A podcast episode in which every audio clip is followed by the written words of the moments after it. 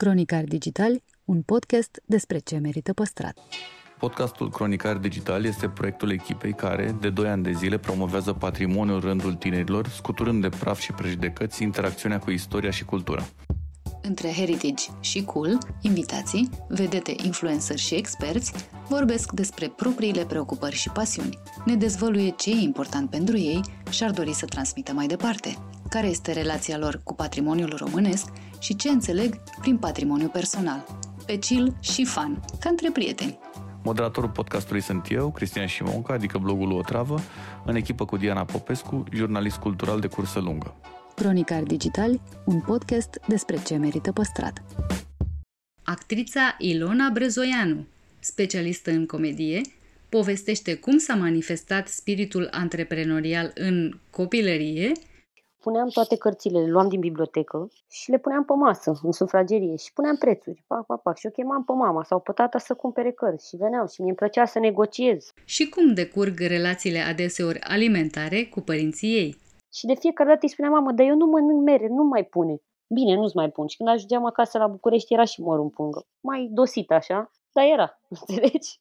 Dezvăluie care este marea ei plăcere vinovată și intră în detaliile pasiunilor principale, teatru, shopping și muzică.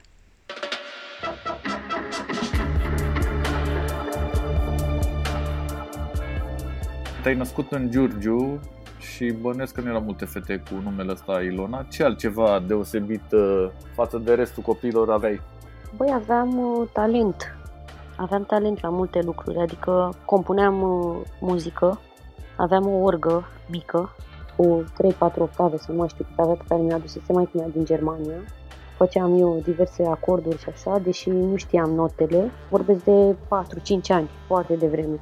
M-am apucat de treaba asta și la un moment dat mi-am făcut o trupă cu fetele de la bloc și eu aveam cea mai bună voce dintre ele toate. Eram vreo 3-4 fete care cântam într-o trupă, nici mai știu cum se numea, dacă mi-aș aduce aminte ar fi genial. Știu că aveam o melodie care se numea Virusul iubirii, asta țin minte. Mamă, ce bună era acum. Rupea acum. și am descoperit că am așa multe talente prin casă când ai mei voiau să se uite la știri. Eu am trăit în perioada aia când a apărut ProTV-ul și era ceva destul de fain pentru vremurile alea. După TVR și ce mai erau câteva programe bulgărești, că noi dacă prindeam bulgărești acolo, prin 95, cred, a apărut ProTV-ul și erau știrile, era Abracadabra, Duminica, cu Magicianu, cu Dana Rogoz și maica mea și cu taică mea tot timpul voiau să se uite la știri sau la filme, erau filme faine în weekend. Și eu tot timpul aveam spectacole la ora aia. Eu chemam toată familia să vadă cum îmi spuneam o poezie, cântam ceva la orgă, vindeam niște cărți, luam cărți din bibliotecă, le puneam prețuri, vindeam și cărți puneam toate cărțile, le luam din bibliotecă și le puneam pe masă, în sufragerie și puneam prețuri, pac, pac, pac. Și o chemam pe mama sau pe tata să cumpere cărți și veneau și mi-e plăcea să negociez sau să zic pe asta nu pot să vă vând, că nu știu ce, vă vând pe asta, luați-o pe asta, că ei nu știu cum. Ce aveam ceva de antreprenor așa. Și ai mei n-aveau niciun chef de spectacolele astea, îți dai seama că erau, aoleu, iar avem asta.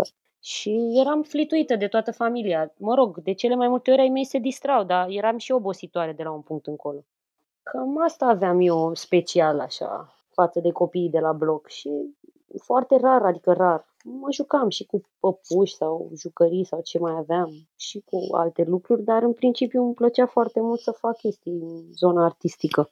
Din liceu am înțeles că aveai, uh, te-a luat febra asta cu actoria și ziceai că erai uh, bufonul clasei. Gen, ai avut de la început, bă, vreau să fac asta? Nu. Nu. Eu am vrut să fiu cântăreață o perioadă Adică, la un moment dat, m-am înscris prin școala generală, cred, la, cred, dacă mi-aduc bine aminte, la cursuri de canto. În fine, am încercat și să mă înscriu la desen, dar n-aveam talent. Am încercat multe dansuri, am făcut uh, câțiva ani. Eram înscrisă peste tot. După școală eu mă duceam în multe locuri. Și îmi plăcea să dansez și să cânt foarte mult. La un moment dat am început tot prin uh, școala generală, cred, sau între 5, clasele 5-8. Dacă mi-aduc bine aminte, am început să merg la festivalul de muzică. Și acolo am început să câștig premii. Niciodată n-am luat premiul întâi, dar luam trei mențiune. Nu eram top. Dar îmi plăcea foarte mult să fac asta. După care, la un moment dat, Nici asta nu mai știu în ce an a fost. Eu estimez că aveam vreo 11 ani, dar nu știu să zic. M-a dus maica mea la un spectacol la Teatrul Național, Leul în iarnă. Era cu Vlad Ivanov, cu Medea Marinescu, cu Carmen Stănescu, cu Damian Crâșmaru și atunci uh, mi-aduc aminte și acum că la finalul spectacolului am început să plâng așa de emoție. Mi se părea fascinant cum se ridicau toți oamenii în picioare și spectacolul era așa istoric, era... N-am înțeles ce s-a întâmplat în el, nu mai știu și nici nu am înțeles nici la vremea aia. Cred că era greoi așa, dar uh, mi-a plăcut emoția aia de final și mi se părea o lume în care n-aș putea să fiu niciodată. Și mirosul ăla îl țin minte de cum era Teatrul Național înainte să fie renovat. Avea un miros așa specific de teatru din ăla. Pe vechi. Era foarte tare. Și actorii aveau misterul ăla și nu erau atât de palpabili ca acum. Nu știai cine sunt, cum sunt, unde stau și așa mai departe. Și am plecat de acolo și pe drum i-am zis lui maică mea, eu vreau să mă fac actriță. Și maică mea s-a uitat la mine așa și a zis, e, o să-ți treacă. Așa a zis. nu ți-a trecut? Nu mi-a trecut, nu. După care, în ultimul an de liceu, tot am bătut-o la caz, eu, eu vreau să dau la actorie, vreau să dau la actorie. Ok. Și m-am pregătit cu o actriță de la noi, de la teatru de acolo, de la Giurgiu, și am picat. Am picat și după aia am stat un an acasă și am mai dat încă o dată anul viitor. Atunci am intrat și am dat la toate trei. Am dat și la Spiru Haret și la Hiperion și am intrat la toate trei. Da, aveai și tourile astea gen de când erai mică? Adică îi făceai pe oameni să râdă pe acasă, familie, nebunii când erai adolescentă? Da, aveam. Aveam toți colegii mei de la școală și de la liceu se distrau foarte tare, se distrau foarte tare cu mine. Eu umblam în general cu băieți și am fost în liceu într-o clasă de fete, dar umblam foarte des cu băieți din alte clase. Parcă nu prea mă regăseam așa în discuțiile astea feminine despre farduri și habar n-am. Mie îmi plăceau golănelile mai mult. Ziceam glume, tot felul de... Nu, ca și acum. Mă rog, nu azi, dar știi ce zic. Da. Știu că ai început să muncești de foarte tânără, de la 15 ani, adevărat? Da, da, da. Cum a fost? Cum ai luat-o? Păi uh, aveam o prietenă la bloc cu care mai ieșeam până în parc acolo la noi, la parcul Mihai Viteazu și ea era mai mare decât mine și la un moment dat s-a angajat uh, la o tarabă în piață. Erau tarabele de la piață la Ruși, așa se numea piața, la Ruși. Nu știu de ce, că erau numai lucruri din Bulgaria sau Turcia și habar n-am. Și uh, ea s-a dus și s-a angajat acolo, la taraba asta, unde se vindeau semințe, detergenți, uh, și eu m-am dus ca ajutor, mai mult să stau cu ea, nu neapărat să lucrez. Mă duceam din când în când, nu eram chiar angajat acolo, dar stăteam și vindeam cu fata asta acolo, o ajutam pe ea. Mamă, și îmi plăcea foarte mult, mă împrietenisem cu toți de acolo, din piață, era ceva fascinant. După care, la o perioadă, tot prin liceu, după ce am trecut de etapa asta cu vândut în piață, m-am dus și m-am angajat în pădure, la noi acolo, la Slobozia. E un sat de lângă Giurgiu, era un domn care făcuse, amenajase un grătar cu mici în pădure acolo. și eu și cu o altă prietenă de-a mea, ea mi-a zis, băi, uite, ăsta caută să angajeze acolo, să ne mergem să servim pe la mese, să nu știu ce. Zic, da mă, hai că vin și eu. Trebuia să mergem doar în weekend, pentru că acolo se făcea și plajă la Dunăre. Și era full în weekend de oameni care veneau acolo. Și omul nu mai făcea față, avea și un expresor de la de cafea, mă rog, expresor. Făceam cafeaua la cană din aia electrică și puneai în pahar de plastic cafea și turnai și gata cafeaua, știi? Și eu de făceam, origine, era cafea de asta special de origine. exact, exact. Făceam cafele, vindeam beri, vindeam mici, cam asta făceam. Și primeam 50 de lei pe două zile de lucru acolo. Dar stăteam de dimineață, mergeam la 6-7, ajutam pe domnul ăla să încarce marfa, să bage berile în ladă, să nu știu ce, și plecam seara pe la 7 acasă. Dar pe vremea aia se deschisese și un club. Noi nu prea avusesem cluburi. Erau discoteci, dar a apăruse primul club în discotecă. Se numea Club for You. Mamă, și era scump acolo, îți dai seama. Voiam și noi să mergem în fiecare weekend. Și mă duceam acolo, vindeam mici pe zi și seara aveam și eu bani să mă duc acolo, să-i cheltui la club. Înțelegi? Și am trăit așa o perioadă din banii ăia. Mă rog, mai că mea, nu mi-a mai zis nimic de la un punct încolo, nu era ea fericită cu ce fac, dar m-a lăsat în pace. Am mai stat cu mai mulți oameni de vorbă și toate amintirile astea legate de familie și de cum se întâmplau lucrurile când erau mici sunt legate de masă. Așa e și la tine? Am amintiri urâte legate de masă pentru că eu uh, nu mâncam. când eram mică. Adică nu mă putea convinge nimeni să mănânc. Eu eram și foarte, foarte slabă, toți anii mei și de liceu și așa. Acum mă chinui să slăbesc și nu mai pot. Dar am fost slabă, slabă. Aveam 45 de kg până acum 2 ani am avut 45 de kg, 3 ani. Și mai că mi era obsedată de treaba asta, că sunt prea slabă. Și tot mă, mă tot îndopa și mă forța să mănânc mai mult și nu voiam și era cu certuri, cu plânsete, cu nu știu ce. Asta e o greșeală pe care n-aș face niciodată dacă aș avea un copil, adică nu înțeleg ideea asta de a zic, bă, dacă nu vrea, mănâncă când îi se face foame, știi? Dar n-aveai aia, dacă terminai tot din farfurie, primeai desert sau ceva? Știu că am primit niște palme că nu mâncam, dar desert nu mi-aduc aminte să fi primit a fost, era, era, era griș cu lapte, era orez cu lapte, am, făcea maică mea. Dar ea avea o obsesie pe treaba asta că nu mănânc și acum o are uneori. Acum când a văzut cât de grasă sunt când m-am văzut cu ea, nu mai are, nu mi-a mai zis nimic, ea a fost jenă să mai zică ceva. Dar uh, tot timpul are asta, mamă, cum, ia uite cum arăți. Ești cam palidă, ești cam nu știu ce, e puțin uh, panicată. Tot timpul are frica asta, să nu fiu nemâncată. Nu știu de unde frica asta ei să nu mor de foame, dar pe mine în facultate mă suna și spunea primul lucru era ai frigiderul plin și după aia începea discuția. Ce faci? Și am mai povestit și într-o emisiune că eu nu mănânc mere și nu am mâncat mere niciodată. E, de fiecare dată când mă duceam acasă la facultate și îmi dădea pachet, îmi punea un măr, deși știe că nu mănânc mere de când mă știu eu, nu mănânc mere. Și de fiecare dată îi spunea, mamă, dar eu nu mănânc mere, nu mai pune. Bine, nu-ți mai pun. Și când ajungeam acasă la București era și mărul în pungă. Mai dosit așa, dar era, înțelegi? și te-a urmărit mărul toată, toată viața. Da, exact. Dar nu mai poți să-l mănânc de ură acum. De... Da, ai ceva ce ai moștenit de la ai tăi și ai vrea să dai mai departe, nu știu, habar n-am. Băi, mi se pare că am moștenit umorul lui taică meu și mi-ar plăcea să, să se ducă asta mai departe. Da, când a fost vorba să dai la facultate, ai tăi te-au susținut? Adică n-ai avut susținere 100%? Da, maica mea m-a susținut foarte mult, chiar a suferit uh, când a văzut că n-am intrat prima dată. Taică mi în schimb, n-a fost de acord. Uh, el a zis că nu îi se pare că o să mor de foame, mi-aduc aminte că asta mi-a zis, am avut tot un fel de ceartă de asta cu el. El a fost inginer constructor de nave, că acum e pensionat. Și el a ținut mult cu matematica, să învăț matematică. Toată viața m-a obosit cu matematica, știi? Bineînțeles că nu mi-a folosit matematica la nimic, Mie nu trebuie să știu diferența dintre net și brut. teorema al Pitagora, teorema al Tales, teorema nu știu care. Foarte, foarte bune asta. Al Tales, asta mai ales incredibil. M-a ajutat mult, mult de tot. Suma catetelor, am știut, ipotenuză, frate, ce nu să fac cu astea? Dacă nu vrei ceva în zona asta, mai bine, de exemplu, în state există școli vocaționale pentru actori. Băi, vrei să te faci actor, faci actorie de la 3 ani faci cursuri speciale, faci musical până ți iese pe urechi. Mi-ar fi plăcut să ajung la, un, la o asemenea performanță dacă aș fi făcut de mică. Să fii un actor complet, să știi să dansezi, să știi să stai ca lumea pe scenă, să cânți frumos, să știi, să, să fie toate studiate mai mult. Nu așa că am făcut din toate și n-am rămas cu nimic. Am făcut o groază de matematică, am făcut educație tehnologică, traforaj. Bune, toate astea. Da, da. Te ajută mult, mult de tot cea mai nasoală chestie e că la 18 ani înveți din toate câte puțin, de, oricum ești habar n-am, e haos în capul tău și nu ai niciun fel de direcție. Adică dacă n-ai norocul să te, nu știu, ai o întâmplare de asta fericită, gen cum ai fost tu, să zici, băi, mi-a plăcut teatru și mă duc să fac teatru, în rest te duci unde găsești cu ochii, adică...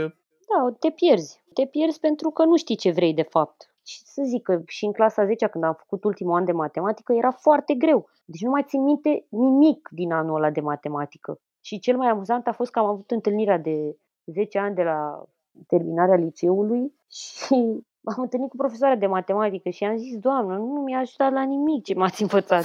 Sunteți foarte drăguță, dar chiar și zice, da, Ilona, știu, e, toate profesoarele mele de la liceu vin la spectacole în București, la mine și sunt foarte mândre de ce am făcut eu, dar până și ele se simt așa cumva, ciudat. Da, ți-aduce aminte când au venit ai tăi la primul spectacol? Da, nu mai știu exact dacă la două loturi au fost sau nu au fost. Asta, amintirea asta nu mai am. Când am scos eu primul spectacol la Teatrul Național. A, ah, cred că la premieră n-au putut să ajungă, dar țin minte când am avut premiera de la Fata din Curcubeu, aia a fost o experiență foarte emoționantă pentru că spectacolul era greu, pentru că în a doua jumătate a spectacolului vorbesc foarte mult despre familie și ăsta este un subiect care mă emoționează foarte mult și bineînțeles că ai mei au fost uh, distruși, îți dai seama, de emoții și de...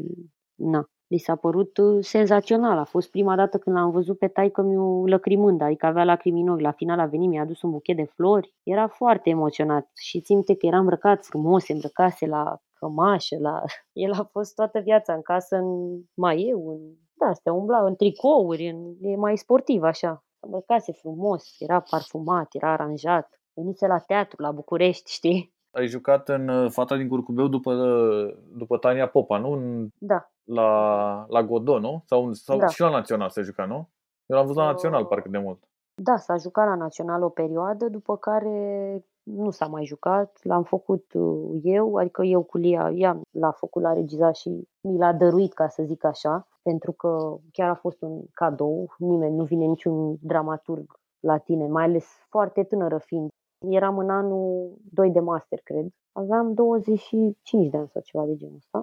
Și na, să vină cineva atunci când uh, n-ai niciun loc în niciun teatru și ești al nimănui, să zică, băi, uite, vreau să-ți fac spectacolul ăsta și One Woman Show e ceva ce și-ar dori orice actor. Mai ales că să-ți vină textul mănușă, cum s-a întâmplat la ăsta și așa, m-a propulsat foarte mult. Și de acolo încolo lumea a început să audă de mine și ăla a fost un start foarte bun. Știu că îți place foarte mult să călătorești. Da, îmi place, îmi place să călătoresc. Sincer, îmi pare rău într-un fel, dar uh, am preferat să investez mult în uh, confortul meu personal și am făcut niște alegeri uh, nu neapărat greșite, dar n-am, n-am avut posibilități să fac absolut tot ce mi-am dorit, adică să și călătoresc, să-mi schimb și mașina.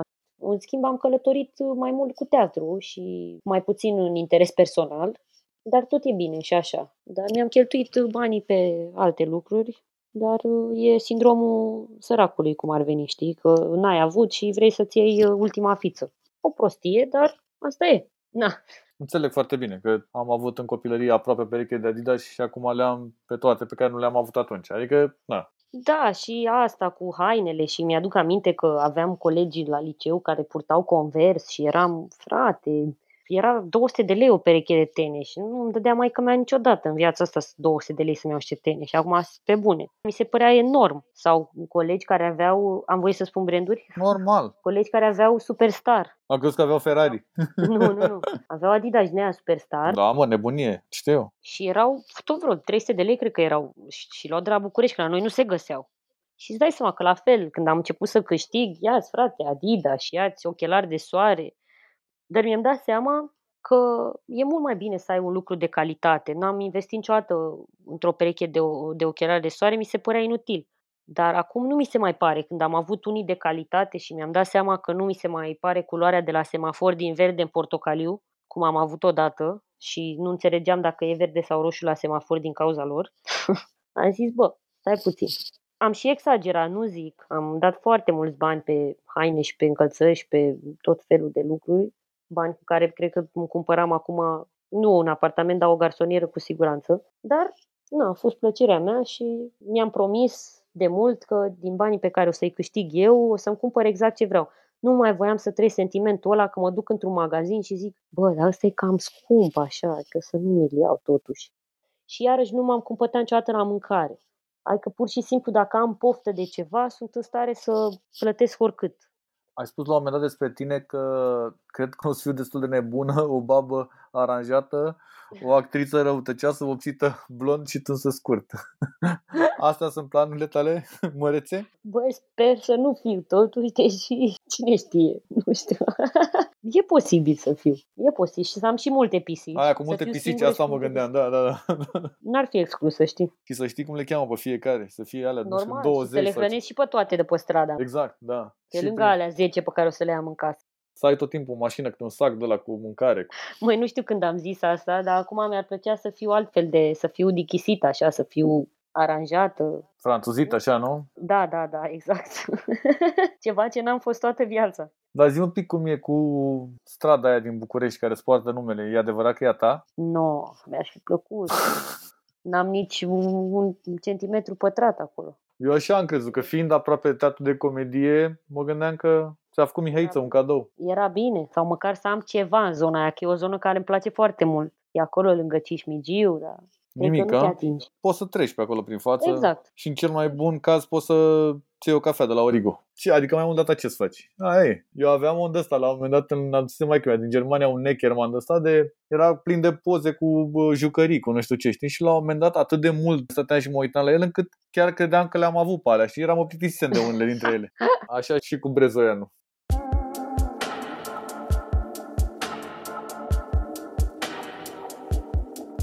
Urmează un set de întrebări de mare complexitate. E o reinterpretare a chestionarului lui Proust sau Prost, Alan Prost, cred că era Alan Prost de la Formula 1. Niște întrebări scurte și răspunsuri scurte. Astea, mega inteligente. Știi ce zic? Da, da, da, încercăm. Aia, nu știu dacă mi că asta cu mega inteligent e ceva ce... Da, știu și la da? mine la fel, dar măcar încerc. Facem ce putem. da. Ce calitate ți-ai fi dorit să ai din naștere? Să desenez. Ai vreun mare regret? Nu. Care e cea mai mare slăbiciune? Faptele. Care e principala ta calitate? Simțul umorului. Lucrurile care te fac întotdeauna să râzi. Glumele bune. Ai vreo plăcere vinovată? Alcoolul. Ți se pare vreo greșeală de neiertat? Nu. Depinde. E discutabil. Ce îți place cel mai mult la cei din jur? Energia pe care o emană. Care e cea mai mare realizare profesională a ta de până acum? Nu există una pe care să la care să mă gândesc acum ca să fie cea mai mare. Toate mi se pare importante. Și faptul că m-am angajat și faptul că am reușit să fac un one woman show și faptul că am reușit să strâng 50.000 de follower pe Instagram sunt multe. Că am jucat într-un film la Cristi Puiu, nu știu, toate sunt foarte importante pentru mine. Care e visul tău cel mai greu de împlinit? Cred că o să pot să împlinesc tot ce mi-am propus. Ai vreo carte favorită? Da, ce ar licea prin viața mea. În ce personaj de film, roman, piesă de teatru te regăsești? Mița Baston. Care sunt eroii tăi din viața reală? Mama și tata. Ai vreo amintire frumoasă dintr-un muzeu în care ai fost? Da, îmi place foarte mult Muzeul Țăranului. Da, așa, o amintire neapărat de acolo, nu. Mi-aduc aminte când l-am vizitat, mi s-a părut foarte impresionant. Îmi plac uh, chestiile astea rurale. Îmi place și să vizitez sate, oameni din sate, îmi plac oile, pe multe chestii de-astea ciudate. Ai vreo operă de artă în fața care ai stat mai mult timp? Da, banana aia lipită cu scoci, că am încercat să înțeleg ce, ce a vrut să spun artistul. Ce a vrut? nu știu. Am stat așa de mult încât am adormit și n-am reușit să-mi dau seama ce. Care e primul loc în care ai ajuns după ce s-a terminat uh, pandemia Caterinii asta? Primul loc în care am ajuns, da. terenul de tenis. Dacă ai putea alege un loc în lumea asta, în afară de locul în care, în afară de București, în care ai vrea să trăiești, care ar fi acesta? Cuba. Ai vreo clădire preferată din București? Ateneu. Ai vreo piesă a unei trupe sau unui cântăreț uh, pe care să o asculți de mai multe ori? Da. Avishai în Remembering. Și care e cel mai bun sfat pe care l-ai primit vreodată? Înnobilează-ți vorbire. Tare asta, de unde? De la cine? Ai tăi? Păi de la profa mea de actorie, care se numea Marela Jugănaru și care pe mine m-a ajutat foarte mult, pentru că era foarte puternică, așa, o femeie puternică, dar uh, avea ceva din actrițele astea care erau odată, care erau foarte pedante, așa, și foarte atente cum vorbeau și cum își alegeau cuvintele și tot uh, mă presa să nu vorbesc cu dă, cu pă, cu nu știu ce, că nu o să mă ajute în toate rolurile. Se referea inclusiv la vorbirea asta mea bolovănoasă și stridentă și agresivă, am un ton așa agresiv în vorbire și tot timpul îmi spunea lucrul ăsta, nobilează-ți vorbirea, mai ales când am făcut un examen în facultate și am jucat uh, Ana Petrovna din Platonov, unde era o altă lume și era un rol pe care profesorii mei nu mă vedeau făcându-l. Și atunci uh, am reușit să scot tot ce era Giurgiu și să, să fac ceva ce i-a surprins pe toți, care nu credeau că am așa puterea de a face și ceva nobil, nu doar bufoni sau ce am mai făcut după prostituate și alte tipologii de, de personaje. Ce faci, mă, frumosule? Mai trăiești? Că ți și ochișorii tăi de boșorog. Sincer, cum nu? Păi chiar îmi făceam griji că ai murit și mă lași fără bănuți. Oh, 10 euro? Eu atât am merit eu la corpul ăsta, mă, 10 euro. Păi vrei să te rezolvi sau nu? Că nu mai fac nimic. Hai, gata, ia că mă ridic și plec, mă, gata, ia, mă ridic și plec. M-am apucat de videochat. Nu mi să recunosc, mai ales că mie mi se pare o meserie onorabilă.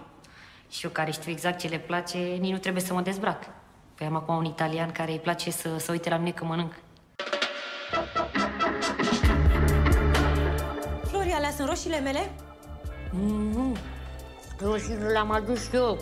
Și asta mi-a plăcut, mi-a rămas așa întipărită în memorie. Sintagma asta nobilează-ți vorbirea. Și am momente când uh, revin la ce am fost eu cândva și vorbesc, uh, nu mă pot controla tot timpul, dar dacă am nevoie, pot să fac asta. Da. Dacă sunt într-o discuție unde văd că nu merge și că nu vreau să par chiar uh, ultima boschetară de la unirii din pasaj, pot să fac și asta. Acum, dacă stai să te imaginezi... De exemplu, am vorbit zilele trecute la telefon cu doamna Angela Gheorghiu și brusc așa am, am început de când am răspuns la telefon să vorbesc altfel mai ales că am auzit-o și pe ea care avea o voce foarte plăcută și foarte caldă și mi-am adus aminte și de asta. Zic, uite, asta înseamnă să ai o vorbire nobilă. Da, bine, dai seama dacă ai vorbit cu, nu știu, Olga Tudorache, era din un alt film, nu? Mă, da, dar ea, de exemplu, din ce am auzit de la alții, eu am prins-o și am văzut-o jucând, dar nu am stat niciodată de vorbă sau n-am auzit-o așa în particular. Deja după câțiva ani nici nu am mai jucat după aia. Eu am prins-o când eram prin anul 2 de facultate. Tot avea ceva. Avea greutate, dar tot era destul de pedantă, știi. Și Carmen Stănescu, iarăși, care mie mi-a plăcut extraordinar de mult. Deci am fost topită și am citit interviuri și era altă lume, nu puteai să... Da, nu poți să compari chiar nu poți, nu ai cum. Dar e nevoie și de genul nostru, chiar vorbeam cu Marius zilele trecute, e nevoie și de Medea Marinescu, care este stilată și vorbește într-un fel și a, da, a crescut într-o familie loc, bună. Loc sub dar... sare pentru toată lumea și cred că e nevoie de absolut orice, nu cred că e nevoie doar de o tipologie de actor. Exact, eu n-aș putea niciodată să fac ce face Medea și nici ea și n-ar nici putea invers. să... Da, Îți mulțumesc foarte mult pentru că ți-ai răpit din timpul tău. Știu că puteai să influențezi să faci niște bani în perioada asta. Nu am pierdut nimic, stai liniștit. nu m-a sunat nimeni, tot așa sunt.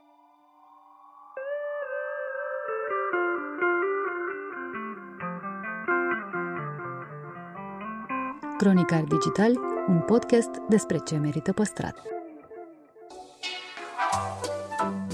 Podcastul Cronicar Digital este susținut de companiile Raiffeisen Bank, Telecom și Lidl România.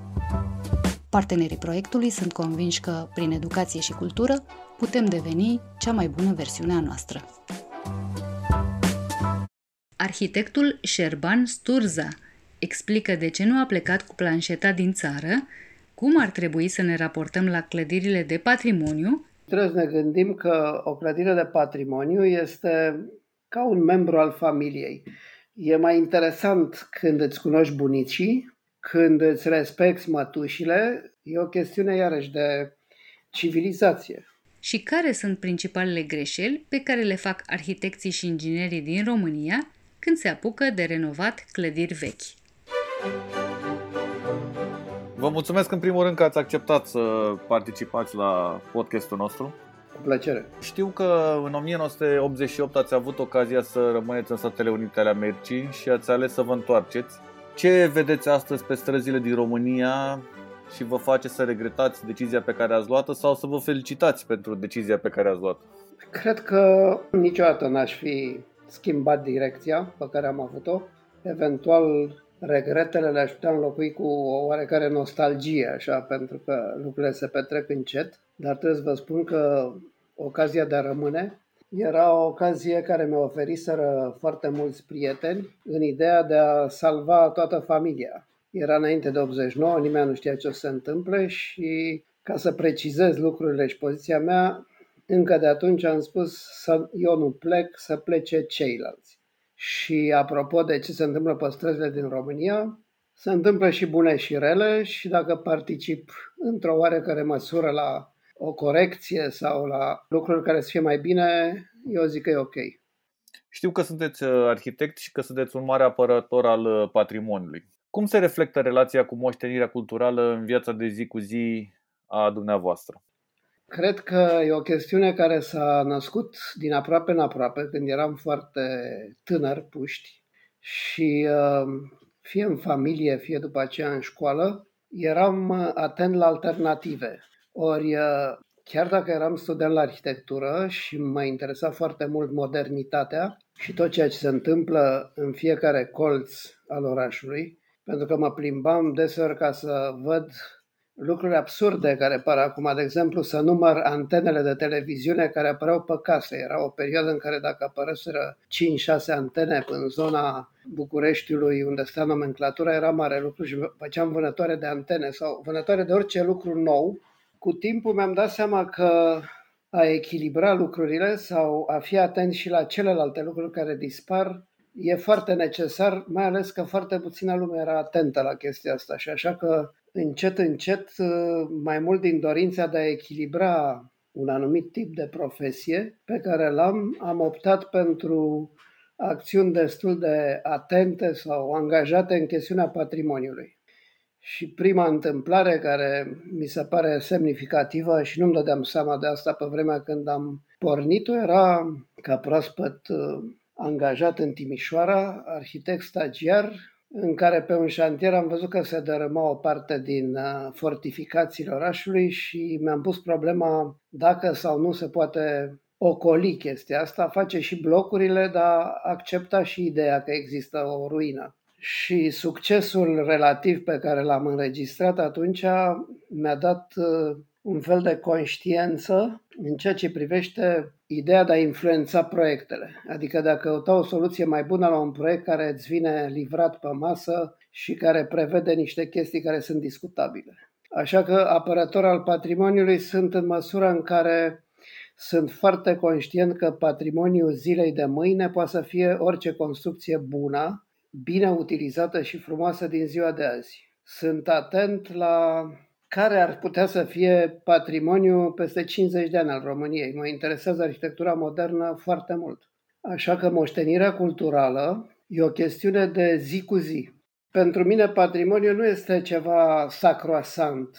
Deci nu sunt în situația unui artist care face o pictură și o face cum vrea el. Eu trebuie să fac un obiect care depinde de mulți și se verifică să zicem, din punct de vedere al succesului sau al valorii, prin aprobarea multora, prin acceptarea ideii.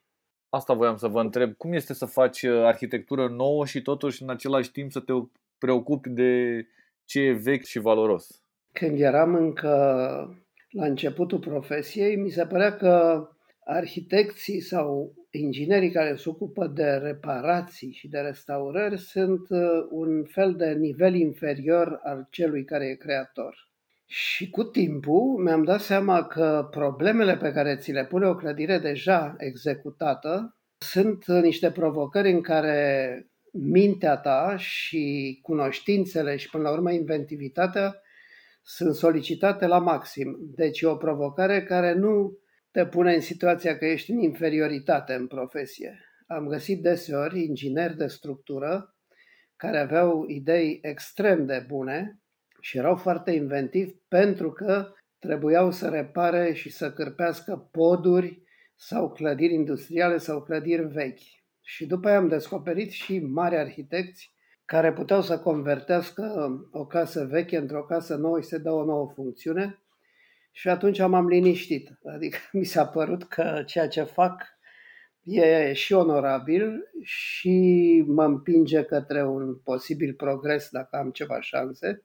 Și mai mult decât atâta, îmi dezvoltă obligația de a mă informa și de a citi. Până la urmă, problema unei culturi puțin mai vaste este absolut necesară în profesia asta și trebuie să ne gândim că o clădire de patrimoniu este ca un membru al familiei. E mai interesant când îți cunoști bunicii, când îți respecti mătușile sau când încerci împreună cu bătrânii familiei să ai o acțiune care să poată să fie simpatică, plăcută și dorită de toată lumea. E o chestiune iarăși de civilizație.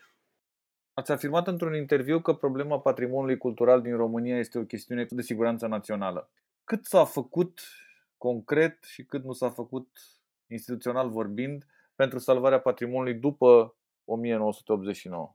Da, asta e o chestie interesantă. Deci am afirmat treaba asta de mai multe ori cu siguranța națională și am convingerea că așa e în continuare. Tot așa din cauza unui self-respect, adică în momentul în care ai un patrimoniu românesc, e clar că începi să-l cunoști, începi să-l respecti și până la urmă te respecti și pe tine. Ori în momentul când am, când am spus siguranță națională, trebuie să vă spun că SRI-ul mi-a făcut o vizită. Și m-a întrebat, domne, dar ce vrei dumneata să spui aici?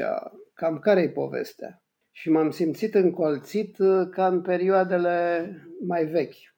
M-am hotărât să nu mă port ca atunci și să încerc să le explic exact despre ce e vorba. Și probabil că m-au înțeles pentru că nu m-au mai căutat. Explicația era una clară. În momentul când ai dovezi a unei culturi care are continuitate, locul ăla își menține identitatea și devine respectat, iar tu vei fi în același timp unul dintre oamenii care se respectă pe sine. O să vă dau un exemplu simplu. Să zicem că suntem în Oltenia și că suntem foarte mândri că complexul de la Mănăstirea Horezu este în uh, lista monumentelor UNESCO, dar dacă ne uităm în satele din jur, o să vedem multă mizerie, tristețe și aproape nimic. Dacă ne uităm ceva mai bine, o să descoperim o puzderie de edificii, poate să fie de cult sau nu, cule. Dacă ele vor dispărea, atunci o să fie greu de explicat cum de românașul nostru, oltean sau nu, a știut să facă o mănăstire ca Horezu pe vremea brâncovenilor. Deci ideea de a avea un peisaj cultural în care sunt multe obiecte de arhitectură care au semnificație, asigură până la urmă și consolidează o imagine a, unui, a unei comunități mult mai ample. Și chestiunea asta este o chestiune de siguranță națională, pentru că în felul ăsta poți să-ți apere anumite drepturi, anumite poziții în timp și poți să-ți legitimezi propriile tale acțiuni. Știu că din septembrie 2010 ați devenit director executiv al Fundației Pro Patrimoniu. Știu că sunt foarte multe clădiri foarte importante în paragină care așteaptă salvarea de la oricine altcineva în afară de instituțiile statului care probabil că sunt preocupate de multe alte chestii. Care ar fi primele trei urgențe la nivel național din punctul dumneavoastră de vedere? Întrebare, ce case vreți să salvați?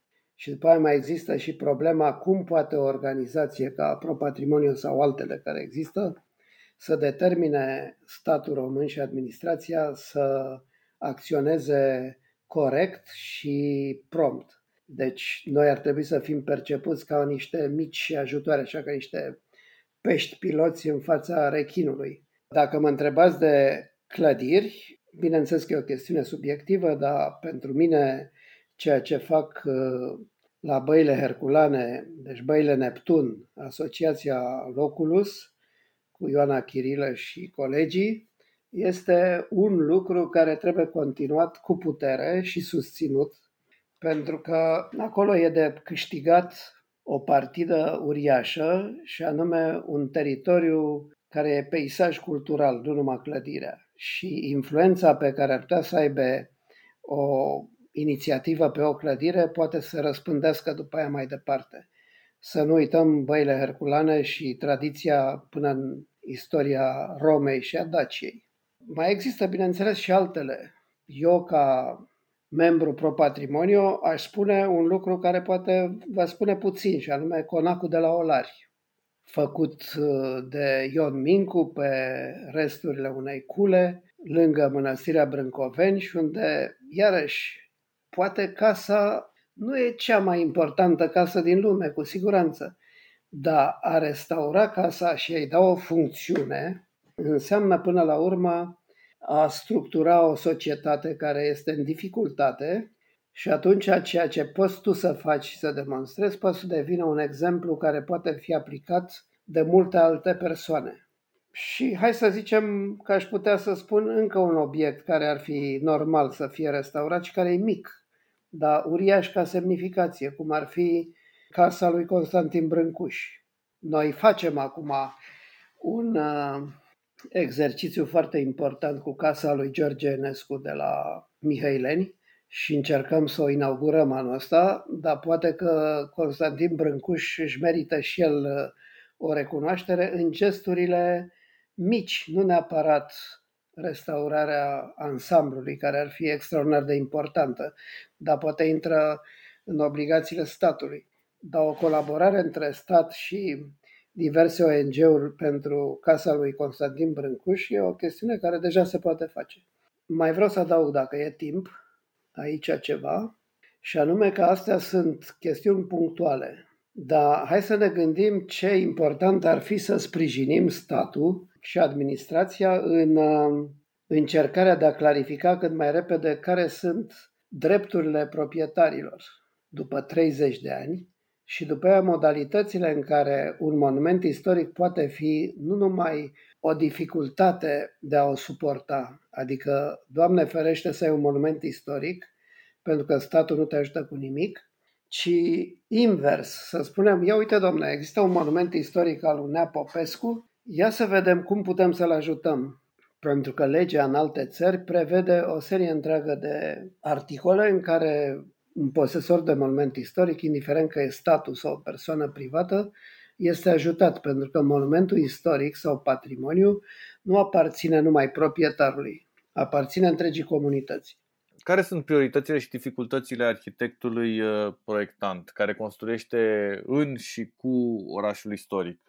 Păi cred că prioritățile sunt uh, cam de două feluri. Deci una este să-și asigure o poziție recunoscută.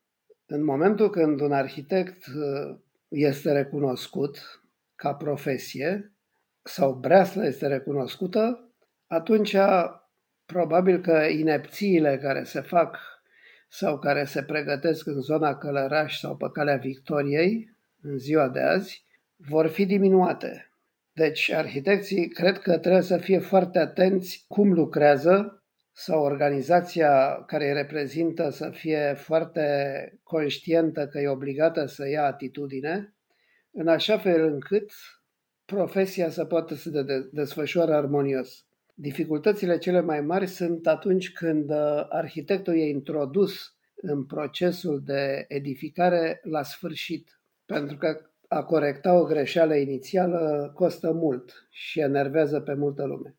Chestiunea asta ar trebui să o știe administrația și atunci să includă pe un arhitect sau pe un urbanist în mod corect de la început. Asta ce înseamnă? Înseamnă să asigure concursuri de arhitectură, să nu se bazeze pe șpagă și șmecherii, ca să dea proiectele lui X și lui Y și în orice caz să discute public orice caz. A face o clădire nu este afacerea primarului, și nu e nici afacerea mea de arhitect, este afacerea unei comunități. În momentul când deschizi porțile informației și avem lege pentru asta, atunci arhitecții vor putea să fie implicați de la început în decizii și uh, poate că lucrurile vor ieși mai bine. Dacă arhitectul e introdus la sfârșit după ce se știe cine e constructorul, câți bani, cum se face casa, ce aranjamente s-au mai făcut, și îl mai pui pe arhitect să-ți facă ferestrele mai lungi sau mai înguste sau culoarea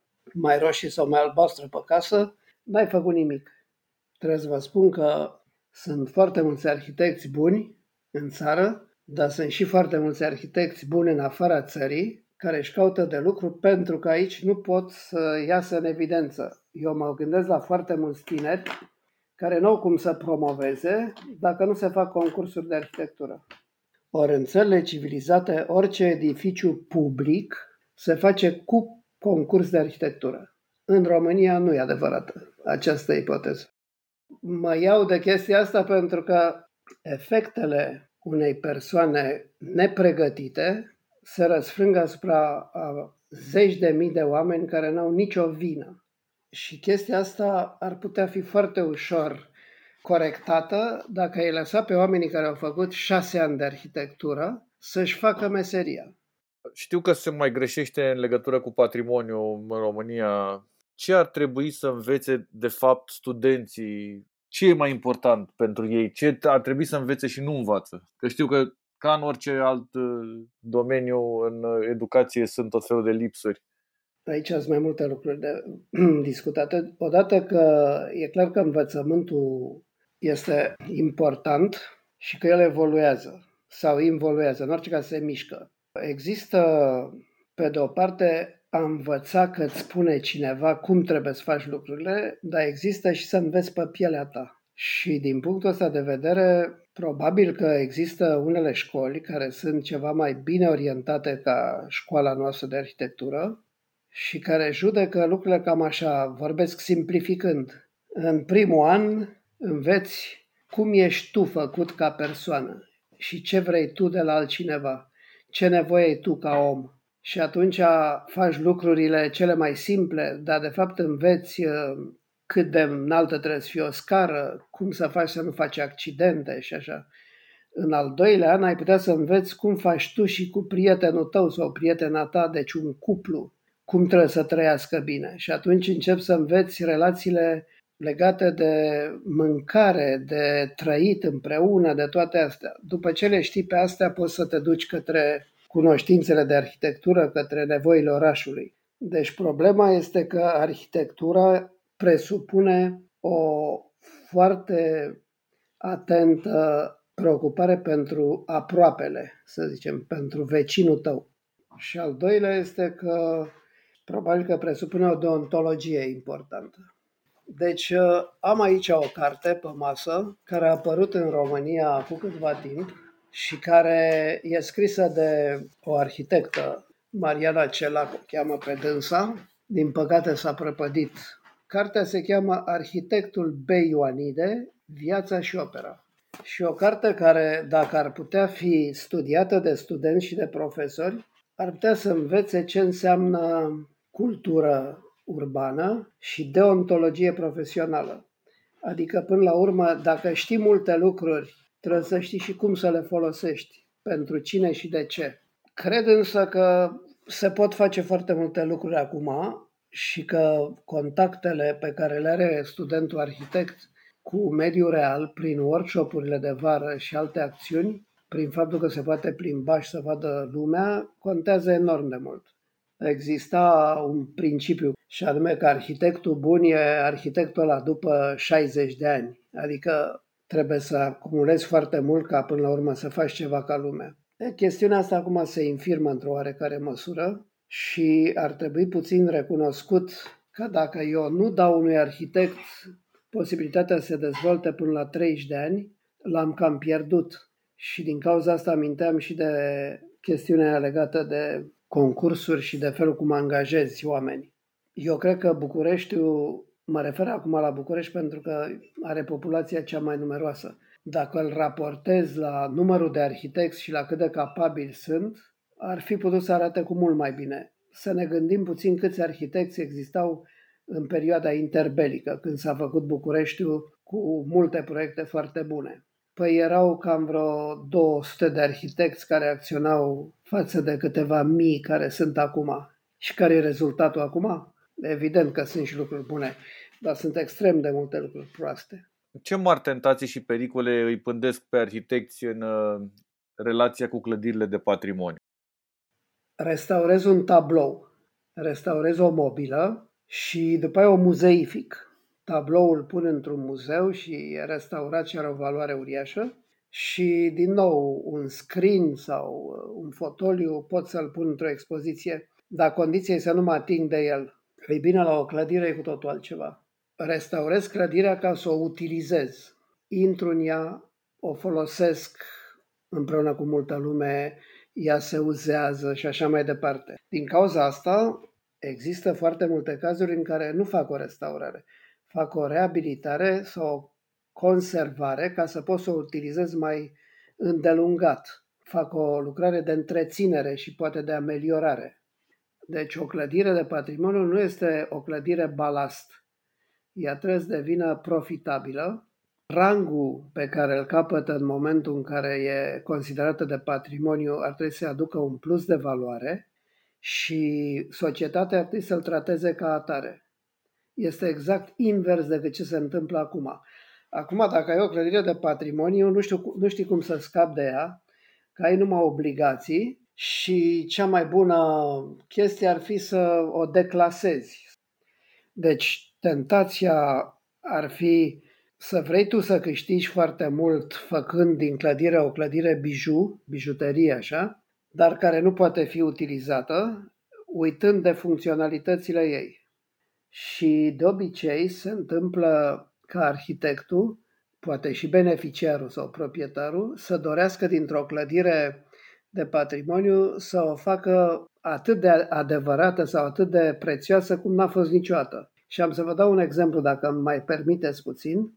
Locuința lui uh, Benjamin Franklin, neoclasică, în fine, cu bune și rele, care era restaurată și devenise un loc de pelerinaj pentru toți americanii normali. La un moment dat s-au descoperit scrisori pe care le scriau servitorii lui Benjamin Franklin și din scrisorile astea rezultau un cu totul alt portret robot al clădirii. Pentru că acești servitori comentau de la nivelul lor cum trebuie întreținută casa. Rețin că erau mențiuni legate de faptul că era noroi pe străzi, și atunci când veneau foarte mulți oameni să discute cu Franklin, servitorii puneau paie pe pardoseala de lemn, ca noroiul să nu se împrăștie, 5 cm grosime de paie cu noroi și cu nu știu ce, iar pereții erau cu niște scânduri puse pe perete pentru că scaunele își uh, lăsau urmele spătarelor pe tencuială.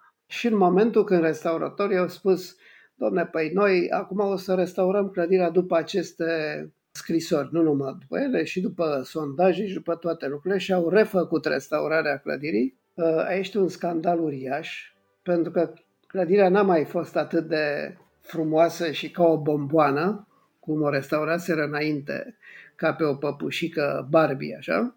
Și reacția publicului pentru, în primii ani a fost absolut de revoltă, pentru că ei aveau în imaginarul lor că Franklin era un fel de prinț, așa, care trăia frumos și era elegant și nu știu cum. Deci uh, vreau să spun cu chestia asta că se falsifică deseori istoria făcând o restaurare discutabilă. Și aici cel mai mult contează competența și responsabilitatea. Și aici, iarăși, problema este să fii corect și uh, în același timp proprietarul să accepte chestia asta. Vreau să vă mulțumesc foarte mult pentru amabilitatea de a sta de vorbă la acest podcast și să vă urez uh, și eu. spor în tot ceea ce faceți și să vă mulțumim că noi care apreciem clădirile de patrimoniu avem pe cine să ne bazăm. Cred că ceea ce am uitat să spun era că scopul pe care îl avem noi, ăștia care sunt cât de cât profesioniști, e să facem așa un fel de acțiune difuză de informare, în așa fel încât uh, toată lumea să consideră normal ceea ce facem. Nu este deloc excesiv și nu este deloc uh, extraordinar. Bineînțeles că există și cazuri speciale, dar profesia în sine și partea de restaurare este un proces normal care trebuie să fie la mâna și la înțelegerea tuturor. Povești greu de crezut. Mituri care au pus la treabă imaginația a generații întregi. Oameni și proiecte nebunești. Ce e adevăr și ce e invenție. Uneori, realitatea își scoate pălăria în fața unei născociri irezistibile. Cu vorba bună, este pastila în care îți spunem ce lucruri incredibile am mai aflat. În episodul de azi, miturile spulberate sau confirmate ale caracalului. Primul lucru care îți vine în minte când se vorbește despre Caracal este celebra vorbă care spune că aici s-a răsturnat carul cu proști. Amuzant este că legenda are un sâmbure de adevăr. Totul ar fi apărut în urma unei confuzii de după Revoluția de la 1848. O căruță cu participanții la evenimente s-ar fi răsturnat din cauza entuziasmului general într-o intersecție de la marginea orașului. Accidentul atelajului cu prostimea, cum erau numiți pe vremuri oamenii din popor, chiar a avut loc, iar de la prostime la proști nu a mai fost decât un pas pentru oamenii de rând care nu făceau diferența între cei doi termeni. Tot la capitolul Mituri reale din Caracal se încadrează și cel despre ceasul din gară, care are înscrise patru linii în dreptul orei 4, în locul obișnuitelor cifre romane. Potrivit specialiștilor în istorie, ceasul a fost realizat de către faimosul ceasornicar francez Paul Garnier, care a folosit aceeași reprezentare a orei 4 pe toate creațiile sale. Ceasul din Gara Caracal nu este deci o mostră de prostie caracaleană, fiind comandat și cumpărat de departe. În România mai există asemenea ceasuri, unul în gara din Jimbolia, totuși numai cel de la Caracal este celebru. Un alt mit dovedit ca fiind real se referă la închisoarea amplasată pe strada Libertății. Îl confirmă o hartă orașului de la 1896, care indică faptul că la acea vreme a existat o stradă Libertății, acum redenumită Ian Cujianu. Pe fosta stradă Libertății se afla arestul Tribunalului Romanați. Simbolul orașului rămâne însă Teatrul Național, a cărui piatră de temelie a fost pusă în vara anului 1896.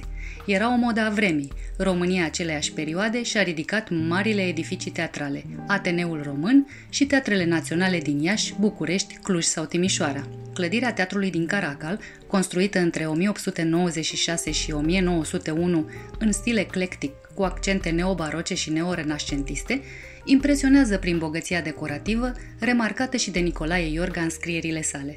Teatrul s-a realizat după planurile arhitectului austriac Franz Bilek, întocmite la București în mai 896. Antreprenor a fost italianul Spaulenzi Mariani. La Teatrul Național din Caracal au evoluat marile nume ale culturii române, George Vraca, Grigore Vasiliu Birlic sau Dina Cocea. Cărturari din mai multe generații au susținut conferințe, iar unele surse spun că însuși George Enescu a dat aici mai multe concerte. Teatrul din Caracal a fost închis în 1987 în urma unui incendiu devastator care a distrus interiorul, acoperișul, instalațiile electrice și pe cele de sonorizare. Renovarea edificiului cultural a durat până în decembrie 2008. În ultimele luni s-au întâmplat multe în viețile noastre și am avut timp să ne dăm seama care sunt lucrurile cu adevărat importante – despre tradițiile care contează și merită păstrate, dar și despre gesturi relevante în timp de pandemie, stăm de vorbă cu Cristina Hanganu, director de comunicare și CSR Lidl România. Bun venit la Cronicar Digital! Bine v-am găsit și mulțumesc pentru invitație! Mă onorează! Vorbim de pandemie și de gesturi nobile. Ați susținut smurdul în achiziționarea primei secții de terapie intensivă mobilă din țară, în lupta împotriva COVID. Cât de des vă implicați în acest fel de campanii de sprijinire a comunității? Noi ne implicăm permanent în uh, și nu le-aș numi neapărat campanii de sprijinire a comunității, ci mai degrabă în programe pe termen uh, lung și credem foarte mult în uh, ideea de a face investiții sociale pe termen lung, pentru că impactul în societate îl obții doar pe termen lung. Și cumva o dovedește chiar uh, parteneriatul pe care noi îl avem cu Smurt și cu Fundația pentru Smurt. Noi am început uh, acest parteneriat în 2015 atunci am finanțat achiziționarea 5 motociclete de intervenție urbană complet dotate și așa a luat ființă prima unitate mobilă de, de intervenție urbană în București. Noi am continuat proiectul acesta am achiziționat între timp sau de fapt am finanțat achiziționarea uh, motocicletelor și pentru Cluj și pentru Constanța, apoi uh, în 2018 pentru Iași și Timișoara și în 2020, uh, chiar la, la începutul anului, a luat ființă cu ajutorul nostru și unitatea de intervenție mobilă de la Brașov. Suntem foarte bucuroși că am putut să facem uh, lucrul ăsta, cu atât mai mult cu cât uh, știm cu toții că traficul a devenit uh, o problemă din ce în ce mai mare în ultimii ani în orașele mari și aceste unități de intervenție urbană chiar salvează vieți pentru că ajung mult mai repede la bolnavul care are nevoie de îngrijiri decât ambulanța. La Cronicar Digital vorbim despre ce merită păstrat. La Lidl ați decis că merită păstrate atât tradițiile cât și rețetele vechi. Care este povestea gamei cămara noastră? O, și uh, gama cămara noastră își începe cumva istoria tot în 2015. Atunci am uh, introdus prima gramă de produse marcă proprie, exclusiv românești.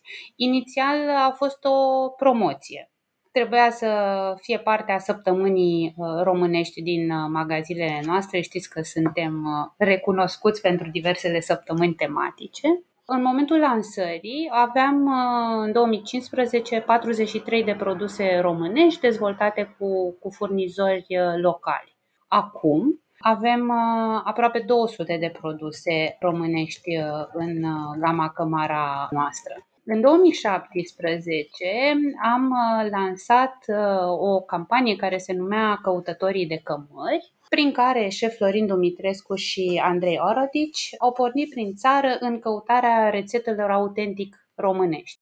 La finalul campaniei au ales uh, un produs câștigător, o peltea de gutui, care s-a și numit pelteaua de gutui a Eugeniei, un produs realizat după rețeta unei uh, constanțence în 2018, pentru că cumva prinsesem gustul, am continuat căutările. Și căutătorii de cămări au mers mai departe în căutarea unor preparate autentice de altă dată. Și produsul câștigător, Rătavița Adrianei, o rețetă descoperită în, uh, în Muntenia, iarăși a intrat în uh, range cămara noastră și a fost lansat tot așa în uh, cadrul săptămânii românești. Mai mult de atât, pentru că ne-am dat seama că consumatorii sunt extrem de atrași de genul acesta de produse. Spre sfârșitul lui 2018 am lansat, pe lângă săptămâna românească pe care consumatorii uh, o știau deja foarte bine, am lansat prima săptămână sibiană în magazinele noastre. Nu v-ați mulțumit cu produse tradiționale pe rafturile magazinelor, ați creat și muzee cămara noastră. Cum s-a născut acest proiect?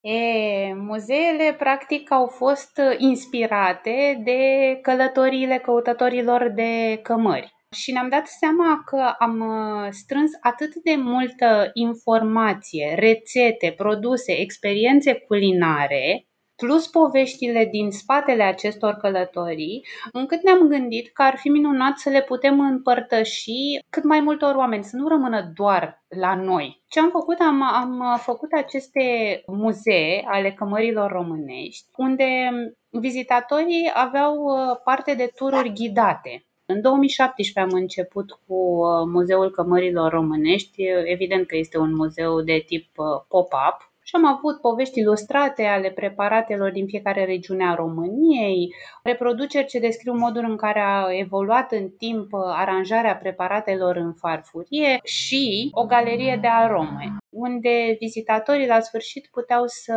deguste diverse preparate. Și ne-am dus cu acest muzeu itinerant uh, în București, Timișoara, Sibiu și Cluj în 2017.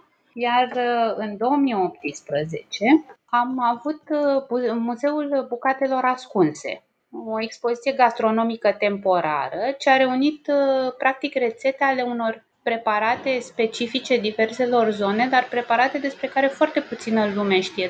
Muzeul a avut uh, mare succes și pentru că, de exemplu, am prezentat modalități străvechi în care erau prelucrate manual uh, ingredientele de bază ale bucătăriei românești. Conținea povești ilustrate ale rețetelor găsite de, de căutători și nu în ultimul rând zona de degustare care întotdeauna a avut uh, mare, mare succes.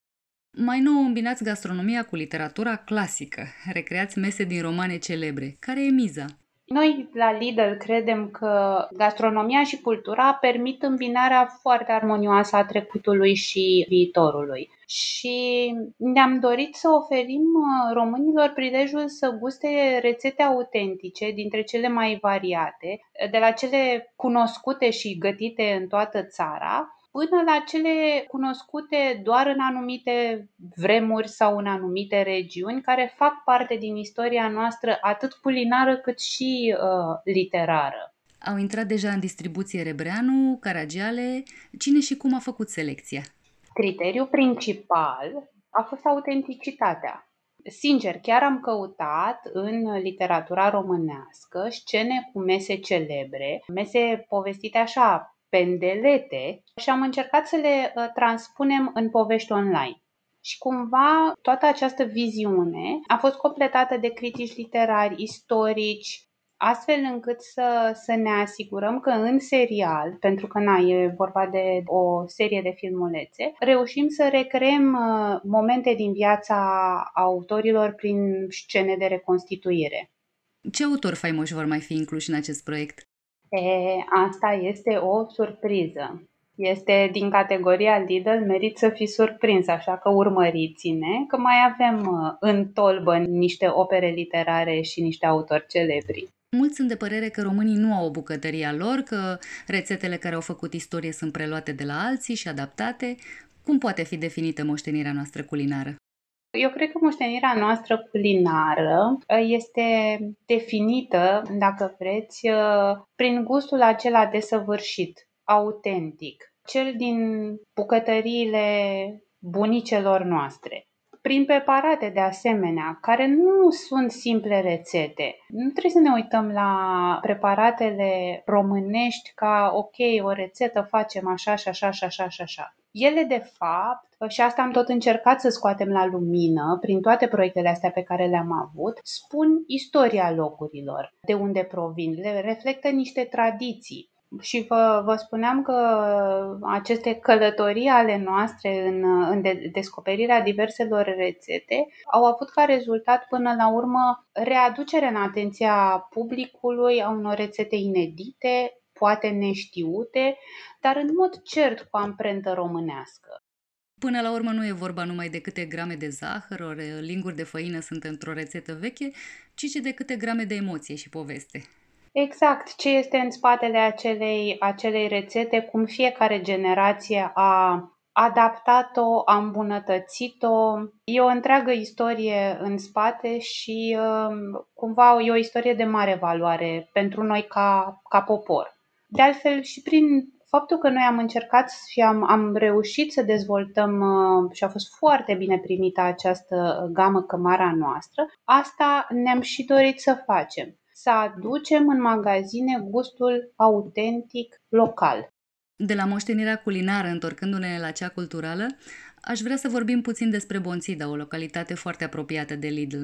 Istoria noastră cu, cu Bonțida începe evident în același an când ne-am parteneriat și cu Festivalul Electric Castle, adică în 2017. Și pentru că vă spuneam la început că sunt uh, niște lucruri în care credem, uh, credem cu tărie și sunt importante pentru noi și unul dintre ele este implicarea în comunitate, a fost de la început extrem de important. Nu doar să mergem în Bonțida, în această comunitate foarte mică, pe perioada festivalului și na, pe perioada de dinainte de pregătire, după care să plecăm și să nu mai audă locuitorii din Bonțida 11 luni până ne întoarcem la următoarea ediție. Și um, avem așa o poveste foarte frumoasă de care suntem și foarte, foarte mândri. Am început uh, în 2017 prin a discuta cu primăria să vedem uh, cum îi putem ajuta pe termen lung, dacă se poate, și uh, am, uh, am descoperit că unul din lucrurile de care aveau nevoie aveau uh, la vremea respectivă o școală proaspăt renovată care arăta extrem de bine, dar care avea nevoie foarte mare să fie modernizată pe dinăuntru, să fie dotată, să um, aibă mobilier nou. Și cu asta i-am ajutat atunci în, uh, în 2017, practic uh, am schimbat tot în școală. Și uh, în momentul când uh, s-a pus problema să ne întoarcem în 2018 la următoarea ediție, ne-am întors uh, către primărie și către comunitatea locală cu o propunere pe care eu au acceptat-o cu mare bucurie și anume să construim un pavilion lângă școală, pavilion în care elevii să-și poată ține serbările în aer liber, să-și poată petrece pauzele și care poate să devină și un uh, centru, să spunem așa, unde să se întâlnească comunitatea din, uh, din Bonțita. Nu doar că am ridicat acest pavilion, dar am implicat și uh, Fundația Comunitară Cluj să ne ajute să activeze comunitatea și cumva să construim în jurul acestui pavilion să se întâmple lucruri nu doar pe parcursul anului uh, școlar. Și asta cumva s-a întâmplat în 2018 și în 2019. Tot așa ne-am dus pe o nevoie pe care am uh, constatat-o cu un an înainte în discuțiile cu comunitatea locală și anume am extins programul uh, Pâine și Mâine pe care noi uh, îl susținem de foarte mulți ani. Este un program al organizației World Vision și un program care sprijină educația copiilor aflați în risc de abandon școlar. Și ce am făcut? Am inclus și școala din Bonțida în acest program, mai exact elevii care se aflau în acest risc de, de abandon școlar. Și cumva aveam uh, planuri foarte mari pentru um, anul ăsta, dar uh, ce să facem? Ne adaptăm. Ok, festivalul nu se mai ține. Știm cu toții că nu se mai țin uh, festivaluri cel puțin o perioadă. Dar uh, ne-am gândit că ar fi frumos să nu uh, abandonăm uh, complet uh, comunitatea din Bonțida, pentru că cu siguranță ne vom întoarce la următoarea ediție. Și atunci ce am hotărât a fost așa. Pentru că în 2019 uh, noi uh, am Practic am avut niște aparate de colectare selectivă a plasticului, s-au și chemat foarte amuzant Royal Bank of Plastic. I-am invitat pe participanții la festival să introducă peturile în aceste aparate și pentru fiecare pet noi ne-am angajat să donăm un leu pentru renovarea castelului Banfi care este simbolul acestui festival. Și am făcut lucrul ăsta și uh, am strâns bani, i-am donat și astfel am reușit să susținem uh, restaurarea. A fost vorba de 20.000 de euro pe care am reușit să îi, uh, îi strângem în acest fel. Și ce ne-am gândit anul ăsta a fost, ok, nu mergem la Bonțida, pentru că nu putem, dar uh, lucrările de restaurare ale castelului continuă. Și atunci ne-am hotărât să donăm din nou 20.000 de euro și în acest an ca să ajutăm uh, castelul să își continue renovarea. Și mă bucur foarte mult că am putut să facem asta și cumva abia aștept să, să ne întoarcem la Bonțida uh, și să vedem care sunt rezultatele. Apropo de conceptul pâine și mâine, să sperăm că mâine va veni și cu pâine și cu normalitate. Mulțumesc tare mult pentru interviu! Eu vă mulțumesc în numele tuturor colegilor mei din Lidl.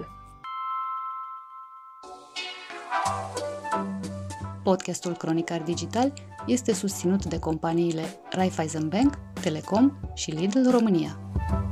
Partenerii proiectului sunt convinși că, prin educație și cultură, putem deveni cea mai bună versiune a noastră. Cronicar Digital, un podcast despre ce merită păstrat.